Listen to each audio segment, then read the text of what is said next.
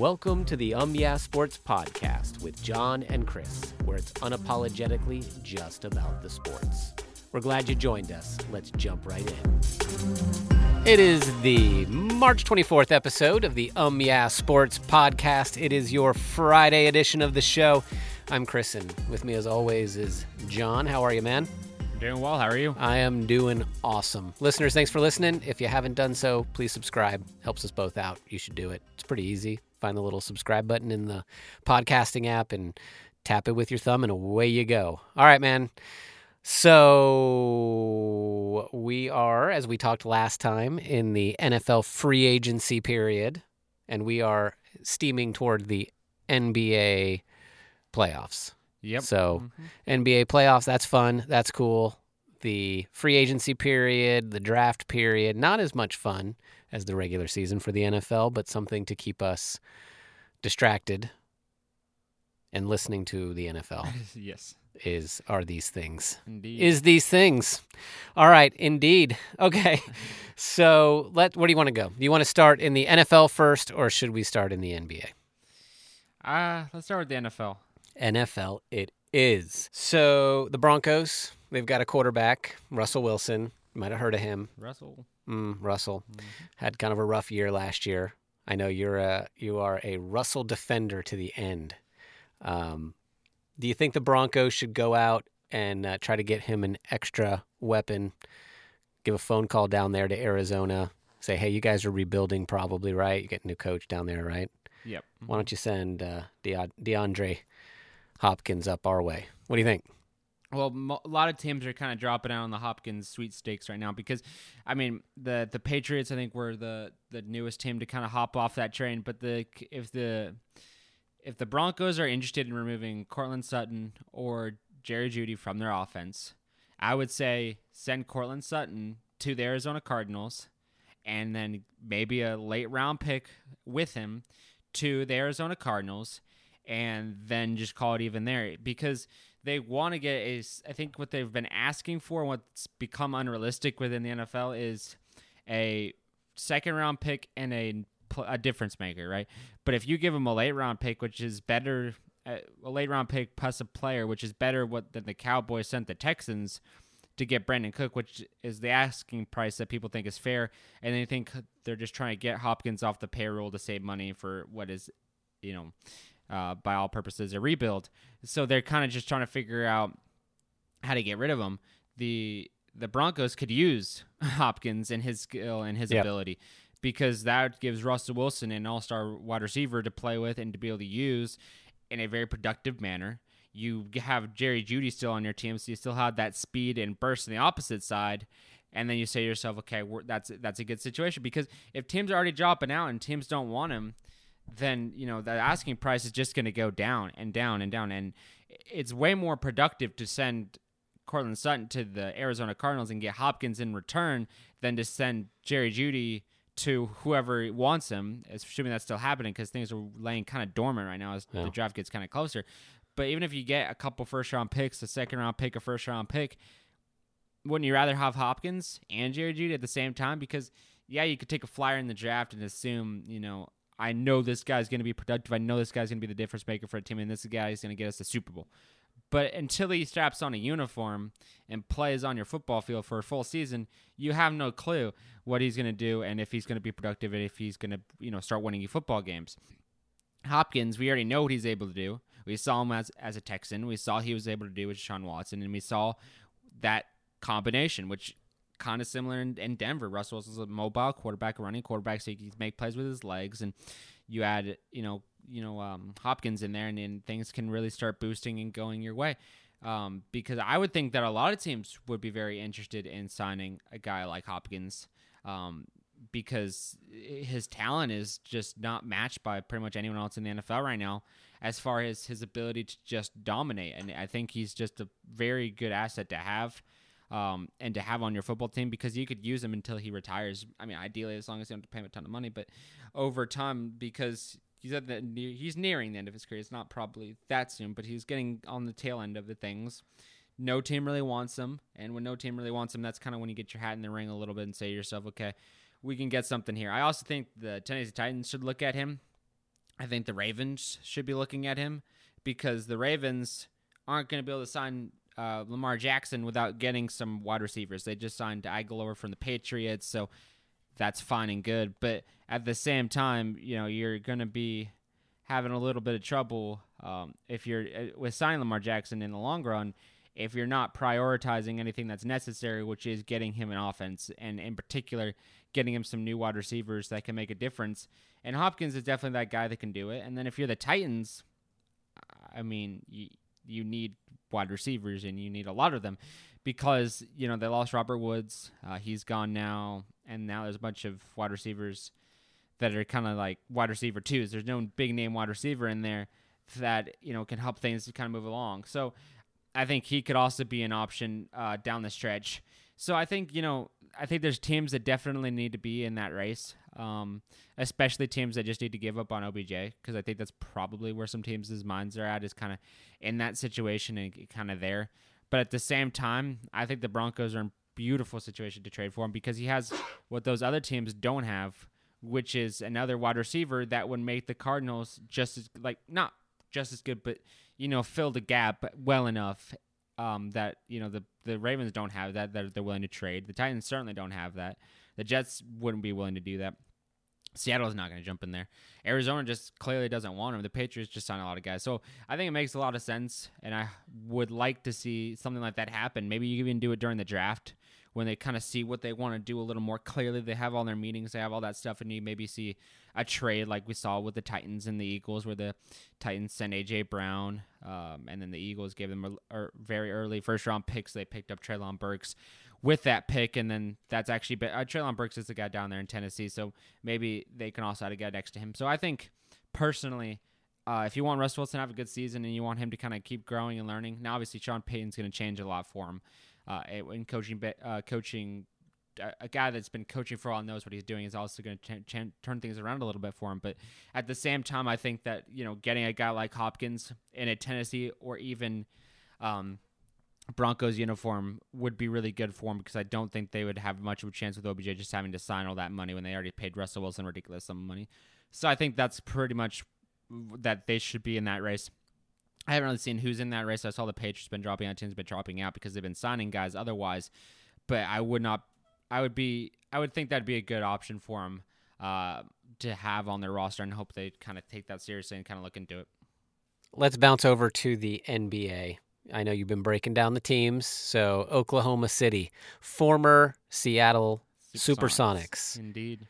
Yeah, indeed. What's going on with those jokers? Are they making it in? Well, they're sitting you know, right in the bottom of the play-in tournament right now, trying to get their foot in the door, battling it out with the Lakers, the Pelicans, the very distant Trailblazers, who are still semi in that conversation, um, and then also the Jazz. Uh, the Thunder are sitting at, you know, if the Pelicans or the Lakers lose, they are in if they win. So they're all just kind of battling it out. Yeah. Um, the Jazz are also battling it out, but the Trailblazers need to basically win the rest of their games. The Trailblazers do not have an easy remaining schedule, however. they are playing some, you know, very hard teams to beat, and if they can't beat the easy teams, I really don't see much of a chance for them to beat the harder teams. Um, I'm looking up the remaining schedule here um, to give you the exact, but um,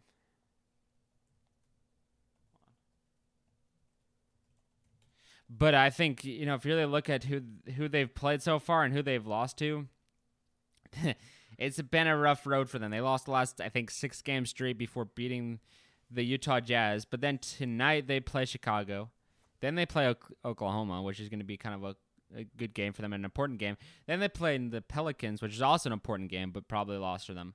And then they play Sacramento back to back, Minnesota, Memphis, they probably win against the Spurs, considering the Spurs aren't great this year. Then they play the Clippers and they play Golden State. So they basically have the gauntlet coming up. They do not have any breaks. They don't have um, an easy remaining schedule, and I think they are as good as done as far as the play-in tournament for this season. They got work to do uh, to figure out what they want to do for the and for uh, for next season and um, how they're going to play. But the but the other teams that are in there right now, I think the Lakers make it in. I think they are able to squeak in and, and dominate and play at a level that's good enough to beat them. We saw the last couple games; we just broke them down recently.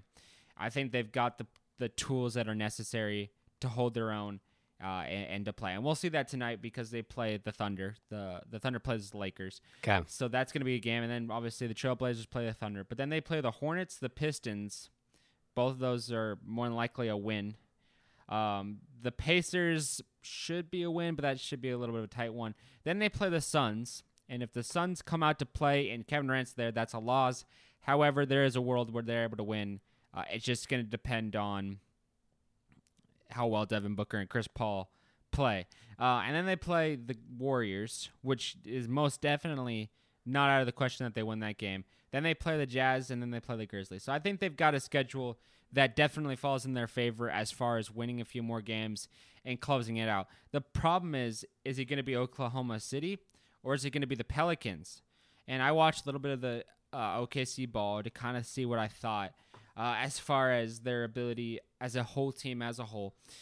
And the more I watched, the more questions I have about, you know, are they going to be good enough to beat the really good teams that are that are out there in the NBA? They're not obviously playing them except Memphis and the Lakers and uh, the Pacers and maybe Golden State, but um, but I think some of the things that I was watching that they need to clean up is they are extremely physical and are like ants as far as when you touch their little ant mound, they swarm on you.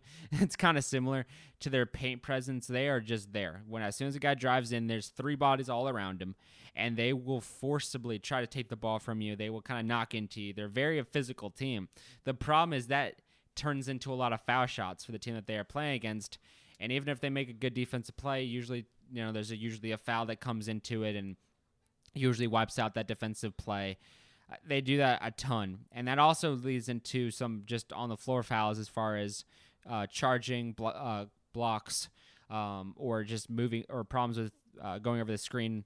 Um, knocking over the guy that's screening and stuff like that. So that's some stuff that they've got to clean up. Yeah, there's a there's a fine line between being too physical and not physical enough. And in the NBA, you got to toe that line. Uh, and each team's going to be a little different. Now, I'd rather see them be really physical than be soft and, and lose games that way. But you also have to be careful when you're playing teams like OKC or uh, like um, the Clippers, who they played last few games, where they struggled against them and they got in these really long dry spells. And I watched the last couple games, and it was not infrequent that they got on these large 9-0 runs or the the Clippers went on 9-0 runs against them for like three minutes, four minutes, and they just kind of struggled to get into it. Shai is really good. He is the best player on this OKC team by far. He kind of keeps them um, in relevance inside the playoff situation. Everyone else has shown signs of being really good in the last few games, and I'll keep watching them to um, to keep talking about it. But they show signs that they can be really good. But the problem is they just start getting so physical, and then the the team goes on a large run. They try to climb back into it. Shots are just missing. Wide open shots are missing. They just start falling apart, and then they kind of collect things a little bit, try to get things back on track. Shai kind of leading the way there. And they start to climb back into it and they fall down a little bit. But that's just the ebbs and flows of basketball, right? But I think this team is really young. This team is not an experienced team by any stretch of the imagination. Uh, so they're going to have time to mature. They're going to have time to learn what they need to do. And I think that's some of the physicality, some of the immaturity that manifests manifests itself within that. Um, so I think personally, I think the Lakers are indexed just because LeBron James, Austin Reaves, Russ, D'Angelo Russell, the guys we've been talking about, they've been playing at a really high level. If they can beat OKC, that kind of solidifies that in my mind. The Pelicans will keep watching, and we'll talk about as more as things tick along, and then we'll officially kind of iron things out for you guys. But I think the Trailblazers are as good as gone. Maybe they'll win a few games, surprise everybody. Okay. Dan is good enough to do that. I would say OKC would also be in that list of teams that are good as gone because this Pelicans team with CJ McCollum, with Zion when he's healthy. Unfortunately, hasn't been that healthy. He hasn't been able to play. But Valanciunas, these guys that they have on this Pelicans team, they're rookies. Well, I guess they're second year guys. So they're they've got two different people, uh, two different teams they can play. They can play small ball, or they can just bring all their tall guys in there and they can suffocate any team that they play against. I've always held the belief that they are a really good team. They're always a playoff team every year. Uh, I'll watch their footage obviously over the next couple of days, but I would say OKC and the Trailblazers just on a lack of um sk- like just on, a, on the last few games and a lack of everyone playing at a cohesive level. I think the issues with the OKC, as far as the guys not playing together, is the exact same problem that the Trailblazers have. They got Thibault, they got Dame, they got Anthony. When they're all on the court together, they make a pretty good punch. But at the same time, everyone else is just they're just kind of inexperienced and they're trying to learn everything. They're trying to get everything clicking together. The problem is you should not be clicking now. You should have already been clicking for a while and get on a hot streak to get into the playoffs. If I see signs of things that are not cohesive, if you see signs of things that are struggling, you kind of say to yourself, "This is kind of the situation where you you would start pointing to those teams to not be." And the other two teams that are teams that are in right now, yeah, OKC is close, Yeah. but at the same time, this Lakers team, when you have LeBron James and Anthony Davis, doesn't matter how long they're on the court. They are leadership and they know what to do. They know how to coach. With the Pelicans, they've got leaders. They've got guys that know what they're doing. They've got good position players. Does that mean they'll make it all the way to the finals? Probably not. But I would have to imagine those would be the teams that stick in. But we'll look at the Jazz on Monday. But right now, I'd kind of say OKC and Trailblazers are on the outside looking in. All right. Any games you're looking forward to specifically this weekend? Um, one game that I'm looking forward to, obviously for playoff implications, is you know the um the Bulls versus the Trailblazers, just because I'm a, a big fan of them. But I think the OKC Lakers game, which is the 10:30 game tonight Eastern time, that game's going to mean a lot to playoff implications. So I'm excited about that game. Um, and then also I'm excited about because I'm a Celtics fan, but I'm excited about the Pacers playing the Celtics tonight as well. Very good. Let's go do it. All right, man. Have a good weekend. Yeah, you too. Listeners, we appreciate you. Thanks for riding along. We'll see you on Monday. See you. God bless.